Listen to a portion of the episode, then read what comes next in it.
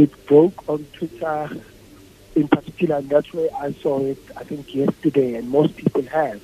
Um, it is one of those where, you know, Sandton has been a top trending topic since yesterday, and today it probably will continue over the weekend. And what that means from a social media perspective is most people would come across it, be it on WhatsApp, on Facebook, on Twitter, on Instagram, given the fact that it's been highly publicized in that nature. What is of concern, or rather what people are not aware of, is whether um, is it a crime to retweet, stroke share, or, or, or you know comment on such a video um, and whether there's legal consequences uh, from that. More, more so, whether is there a law that prohibits people from sharing pornographic material.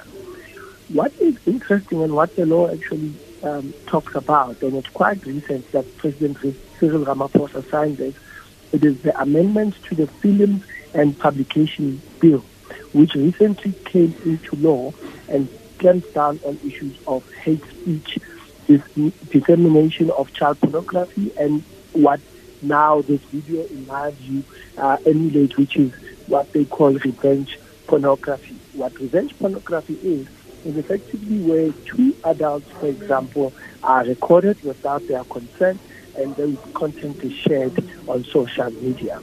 So what is clear is we do not know, as a matter of fact, who these people are. More importantly, they have not even given consent of um, this type of activity, other than people having it and you know um, throwing it out there and um, showing that these people are getting it on, which is very unfortunate. There are obviously implications because if, for example, in what I know as a fact and what now has come out on social media, the said persons who are engaging in this type of activity are not who these people say out to be. So whoever tweets it and leaks it or rather put it on social media and subsequently the person who found out or said these are the people and we found in inverted commas the same couple does not have their facts right.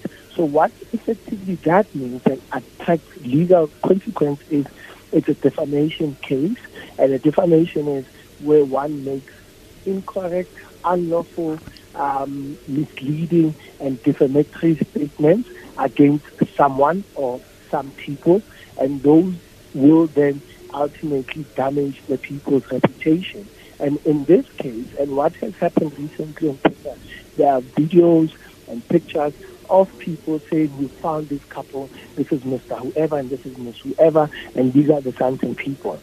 The lady allegedly being involved in this video who has come out vehemently and said, this is not me, can have and does have legal recourse in terms of um, you know defamation law because it's not her. What this has done is to bring her discomfort and distort, and and you know families, friends, and if the person has kids or or, or, or otherwise, they, they, see this and they make uh, you know unnecessary assumptions and conclusions, and then it has then brought her um, you know defamed her and impound on her dignity. So the couples or the so-called Sandton couple can now sue whoever publicized, whoever has retweeted this thing. And as I said on my Twitter account, people do this and want to giggle, whereas it's actually unlawful. And they do not understand that it is really not legal to be sharing what they what we call revenge porn. And one must tread carefully. It may well be exciting, but it could happen to you, and, and, and it's not necessary. What ultimately should have happened in these circumstances should not have even gone online. If people were aggrieved or whoever had it and wanted to raise it from an employee, employee perspective, they could have followed the correct channels. But what these people have done from retweets, commenting and saying we are exposing, they've caused distress to their families and friends and kids, if there are kids involved that are related to these families. And unfortunately, the people who've retweeted and shared this have opened themselves up to a possible defamation lawsuit. And I can confirm now that I was approached earlier by the lady who is said to have been implicated.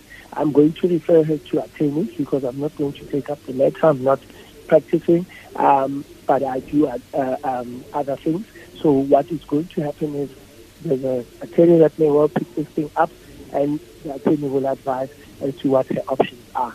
But the long and short of it, and to complete this, people should not be retweeting or sharing it on WhatsApp, Facebook, Instagram, Twitter, this type of video and content. You are hurting people. It is unnecessary.